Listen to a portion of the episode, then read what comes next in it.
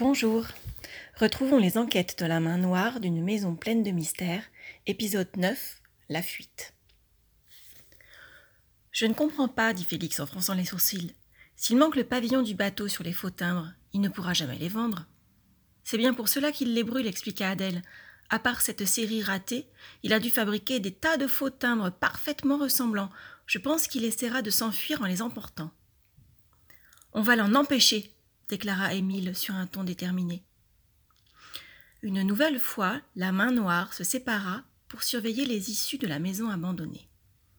De longues minutes s'écoulèrent jusqu'à ce que subitement un signal de trompette retentit. Adèle, Émile et Salim se précipitèrent vers le pont où les attendait Félix. Vite cria-t-il. Il s'est sauvé par le hangar à bateau et il a filé en direction du port. J'ai vu qu'il portait une mallette en métal.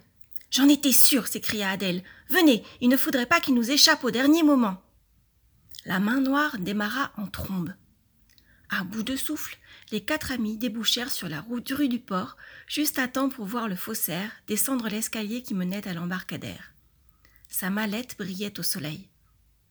On le tient halta Félix, et ils reprirent leur course. Hélas, quand ils arrivèrent enfin sur le ponton, l'homme et la mallette avaient disparu.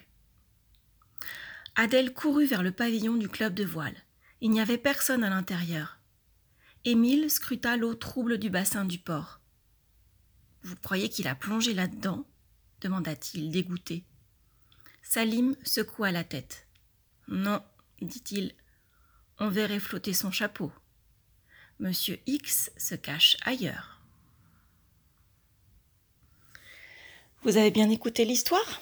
Regardez attentivement l'image jointe et tentez de répondre à la question Qu'est-ce qui permet à Salim de détecter la cachette du faussaire? Vous avez la réponse? Envoyez-la à Madame Vincent par pronote. Un dernier défi. M'avez-vous reconnu?